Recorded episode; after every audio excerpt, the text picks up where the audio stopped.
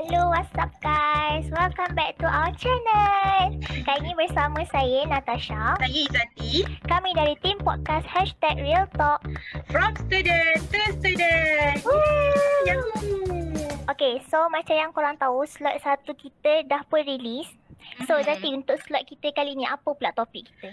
So untuk kali ni kita jemput speaker kita ni khas untuk berceritakan macam mana cara untuk catch up dalam kelas Dan macam yang korang tahu, macam biasa, mula-mula kita akan ceritakan dulu masalah-masalah yang berkaitan dengan topik kita. Dan seterusnya baru kita akan ceritakan cara-cara penyelesaian untuk kita overcome masalah tu. Hmm. Betul So kita nak tanyalah Nat kenal tak speaker kita Yo. ni? Alah, Kenal tak? Pernah kenal dengar lah. tak? Tak kenal Tak tak? kenal. Tapi Ah. tapi kita pernah kita ingat yang Zati pernah bagi tahu yang dia ni famous jugalah dalam kalangan komuniti PK. Hmm, mesti famous kalau tipulah kalau orang tu dia tak kenal kan kalau dia duduk dalam di komiti PK tapi dia tak kenal speaker kita ni ni memang dia tipu sebab speaker kita ni dia pelajar tahun 4 civil engineering dekat UTM sendiri and dia juga pernah jadi komiti PK for 3 years PK tu Persatuan Kejuruteraan Awam UTM lah eh sa- untuk sesiapa yang masih tak tahu. So, dia juga merupakan atlet kejohanan sukan mahasiswa Sukam pada tahun 2017. So Nat, boleh tak cerita sikit achievement dia ni? Saya baca macam penuh lah saya dia baca dia macam Tak cukup nafas lah. Hmm. Okay, achievement beliau adalah beliau pernah mendapat tempat pertama Best Presenter and Best Report in First International Student Competition on Tall Building Design Creating Digital Model of Quarantine Oh. Center. Allah pening pening. Tak cukup Panjang nafas sangat, lah nanti. panjang Panjang sangat tu. Hmm. Itu pun cukup panjang. Bukan tu je tahu, ada lagi satu. Beliau juga pernah mendapat tempat pertama in Sculptural Architecture Design Competition. Ha. Wow, macam mana kan ni eh? Student civil engineering tapi masa architecture punya competition. Hebat ni Nat. Itulah pasal. Hebat Dan ni so. itulah sebab utama kita ambil speaker ni kali ni sebab Mhm. speaker ni bukan je join banyak tournament dan boleh jadi juara tapi dia juga boleh catch up dalam study. Ha. Wow, still still macam berselari lah kiranya kan. Dia masuk Ah, program, dia belajar ada. pun dia okey. So kita tanpa melengahkan masa lah, kita nak tahu. Uh, boleh bagi tahu tak nama, nak panggil apa ni lah sepanjang satu malam ni kita nak cerita ni. Ha. Hai, selamat malam semua. All, selamat malam. Selamat malam. First of all, thanks a lot kepada PK sebab telah invite Asri dalam program podcast ni. Seperti yang anda semua maklum, nama saya Muhammad Asri bin Mota. Boleh panggil saya Asri, A-S-R-I. ASRI, Ah, okey. Saya tahun 4 Sekolah Kejuruteraan Awam UTMJB. UTMJB ya. Ya betul, UTMJB. Kita baru ingat nak panggil abang kan Zaki? Eh tak ada lah, sikit je. Tak adalah banyak apa-apa seram lah. apa khabar Asri? Okey tak sekarang tengah ODL ni? Eh, Alhamdulillah tak ada masalah. So sekarang Asri tengah FYP lah kan? Ah betul tu. FYP 2 Kat sekarang. rumah tu kat kampus Asri. Mm-mm. Sekarang dekat UTM. Macam speaker kita yang uh, part 1 semalam pun dia still dia kat kampus juga. Okey ke hidup dekat kampus sekarang ni? I mean tengah sekarang kan tengah MCO kan? So Hmm, okey ke? So, kalau bagi Asri sendiri dekat sini Jun sampai 14 hari bulan Jun ni dia tak dapat keluar bilik.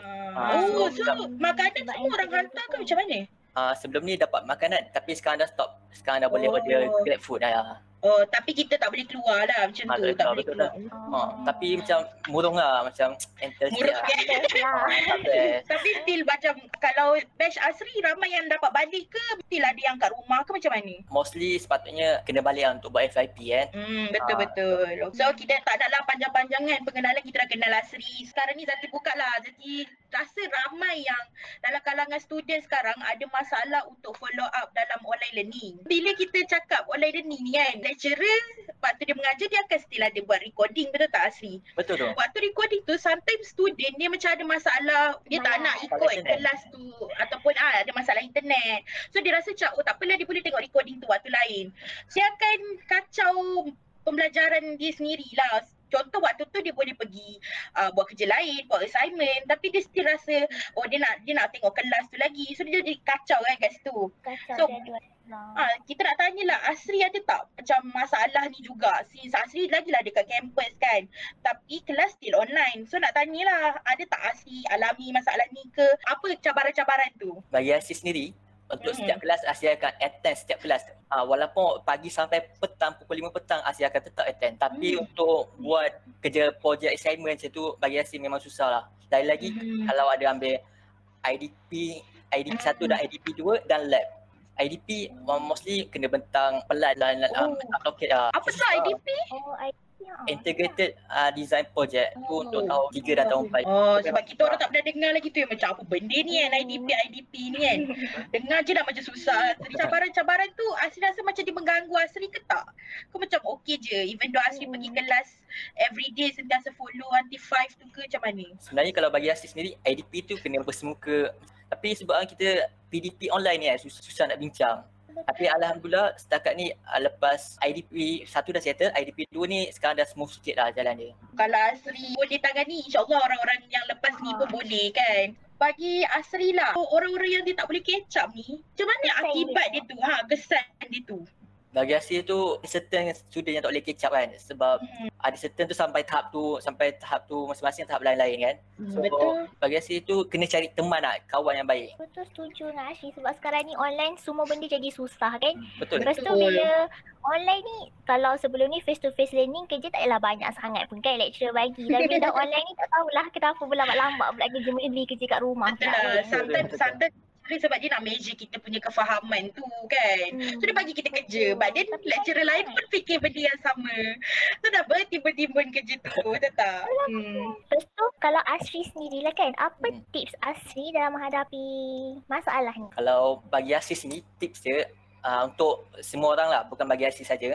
Kalau Hmm. Asis, Asis akan tulis nota. Asis akan belajar bila. Selalunya Asis akan belajar awal lah selalunya. Nota sama ada dekat phone ke atau kat meja. Kat phone senang lah sebab senang selalu buka phone dan buka senang. Dia macam jadual ke apa? Lebih kurang macam jadual lah. Jadual and note untuk point, key point kita. Okey. Oh, Masih kat subjek lah Asri akan buat macam tu. Ah macam tu. Betul? Betul tu Natasha. Kalau macam bagi Asis sendiri, Asis ada benefit pandai bahasa Cina tau. Wow. Oh. Senang Senang? bergaul. Ya betul. Ah, Betul tu. Sebab saya sendiri ada kawan yang fasih cakap bahasa Cina. So bila dia macam dia boleh bergaul dengan orang Cina lah kan. Ah, So betul. macam dia cakap pun dia orang dia faham tapi dia, dia balas lah bahasa Melayu. Dia still bagi kita rasa macam itu kelebihan lah. Kat situ kita boleh uh, macam boleh kau tinggal budak Cina minta jawapan Hmm. dia macam tu. Hmm. Oh, Cina memang baik gila. Buat ke- kerja memang awal gila. Sometimes dia orang nak juga communicate dengan kita but then barrier of the language lah jadi macam susah. Eh, betul tu. Lepas tu macam bagi Asis sendiri, macam kita dah tahun 4, kita dah tahu ah, member mana yang boleh buat kawan, member mana yang boleh macam ada part masing-masing lah. Hmm, Ah, betul betul. Satu tim tu macam uh, kalau subjek tu ada 10 chapter, so seorang 2 chapter, 2 chapter, 2 chapter boleh terangkan. Hmm, bagus cara asri tu. Hmm. Bila baca sendiri ni pun bukan kita ingat semua betul tak? Kita orang faham pun. Ada certain tu kita macam terlost macam tu. Macam tu. Satu orang dia enak dia lebih faham analogi daripada bahasa buku kan. Macam contoh dia Abu pergi kedai macam tu dia lebih faham macam cerita-cerita macam tu. So Ah. kalau orang tu dengan kawan-kawan dia ada yang macam tu baguslah untuk pemahaman dia. Betul betul saya setuju dengan cara asri tu. Macam Izzati sendiri tu, saya orang yang macam tu lah. Saya jenis suka mendengar orang berbual. Ah, ya. Ah, macam Asri, saya ada kawan yang memang kalau test one tu, dia akan belajar 2 minggu awal. Oh, saya ada kawan macam tu. Ha, betul, saya ada kawan macam tu. Saya akan minta dia ajar saya. Memang Hmm. memang budak tu memang 38 atas lah pointer dia. Ay, seram lah dengar orang yang 3.8 ke atas ni Ah. seram. Asri boleh geng lah dengan Zati sebab Ah. Zati pun jadi senang suka dengar. Ah, berbual. saya saya pula jenis orang yang suka talkative tau. So bila saya jumpa kawan yang talkative juga and Ah. saya suka tadi dengar macam tu. So Ah. macam best lah kan. And kita dengar kita bila kita dengar kita ingat juga Ingat. benda tu. Baguslah cara asli tu. Eh, saya sendiri ada apply benda tu.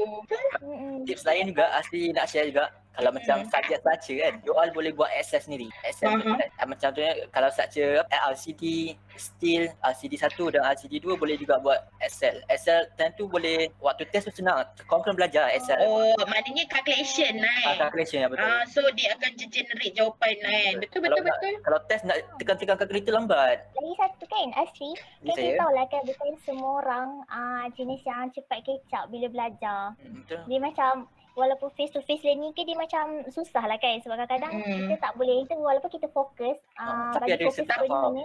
Betul, macam betul, kena betul. latihan juga. Hmm, betul. Hmm. Jadi apa cara Asri sendiri untuk keep motivated untuk sentiasa on track dengan syllabus? Kalau macam Asis ni, Asis akan belajar awal lah. Belajar awal lepas tu baru fokus pada program. Tu tips lain Asyik nak share. Macam Asyik sendiri Sem ni baru start beli monitor tau untuk dua screen. Oh, Dua. Ah, tu tu memang benefit gila.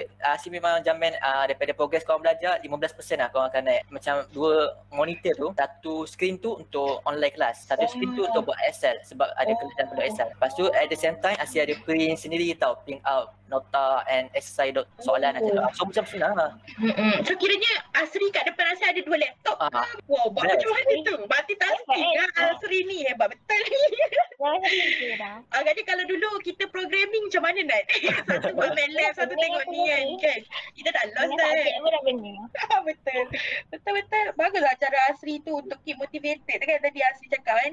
Si sekarang ni pun Hmm. kalau kat rumah, kalau Asri Asri duduk kat hostel kan. So macam boleh fokus study but at the same time masuk program tu. Tapi kalau untuk yang student kat rumah dia di, dengan tanggungjawab as anak pula juga kan. So macam masing-masing ada cara dia, masing-masing ada masalah dia, betul tak? So untuk Asri lah kata-kata terakhir kepada pendengar-pendengar kita ni untuk yang sesiapa yang macam tengah rasa down ke sebab dia tak boleh catch up, dia tengok kawan-kawan dia test markah semua bagus tapi dia rasa dia macam ish aku tak boleh lah macam mana ni kan. untuk macam setiap orang kan ada tahap level masing-masing pemahaman dia orang Hmm, kan. So hmm, macam hmm. bagi nasihat sendiri kan. First of all, you all kena tahulah macam matlamat korang datang ke universiti. Macam kami datang untuk belajar untuk parents kita nak banggakan ibu bapa kita kan. Second tu jangan tinggal solat. Yang Ah, penting jangan itu. tinggal solat. Ah, Itu penting tu. Mana-mana pun kita pergi ingat Allah kan. Ah, Itu Allah. yang yang Yelah, akan tu. menjaminkan kesuksesan kita tu seseorang. Tu. Kesuksesan Melayu cara Melayu kan. Okey. lepas tu ah, walaupun kita kat kampus jauh dengan ibu bapa kita, kita kena call. Setiap petang Hmm. kena belajar. Jangan asyik belajar dia walaupun kita pemahaman kita kurang tapi kesihatan fizikal kita macam tak terjaga kan. Susah lah. Hmm, betul. Bak kata ada kan uh, quotes kan dulu-dulu macam minda cergas, apa minda Ah, cerdas minda badan cerdas. Ah, betul. Ah. Macam tu kan. So macam uh, kalau kita rujuk ayat tu kita macam faham oh badan kena cergas so baru minda tu cerdas. Macam tu minda tu cerdas nak ambil ilmu-ilmu tu. So hmm, Tu ba- dia sebab sekarang ni pun ramai orang macam student macam malas kan bila dah rasa Hmm. macam oh penat lah belajar. Ih baik tidur je lah. Kita exercise Hmm. katil tidur je. Macam exercise satu katil lagi Natasha. Tidur. Betul lah tu. Macam certain macam rasa macam sometimes orang dah penat kelas lepas tu assignment lagi. So malam lagi nak tengok buku lagi. So orang kata daripada aku exercise sebab aku pergi tidur betul tak? Hmm. so satu macam benda tu lah yang akan rasa macam tak shock. Tu nanti bila kau tidur kau rasa macam hmm, malam je Malam. Malas Ha. Betul. Kalau kita kat you dulu sebab kita tengok kawan kita. Kalau kita kawan kita ajak jom pergi badminton ke apa. Ah, kita pun jom. Ah, kat rumah ni inisiatif masing-masing lah kan. So Hmm, apa-apa pun kena usaha sendiri lah kan. Yang pentingnya kita ingat balik tujuan asal kita study. Betul, betul. Itu Hmm. tujuan daripada episod 2 part 1 pun dia ada cakap macam oh, apa-apa pun ingat tujuan sebab apa kita study untuk berjaya kita sendiri, untuk parents kita yang hantar kita susah payah semua. Baik boleh naikkan semangat kita balik Hmm. kan. Hmm, betul. So saya rasa pun dah sampai pujung kan Nat? Kan? Ah, lah. Kejap je kita sembang hari ni macam tu. So uh, untuk minggu uh, untuk minggu ni kita macam Zaki nak bagi tahu kita ada tiga slot. Sekarang kita dah settle slot kedua. Terima kasih banyak-banyak kepada Asri.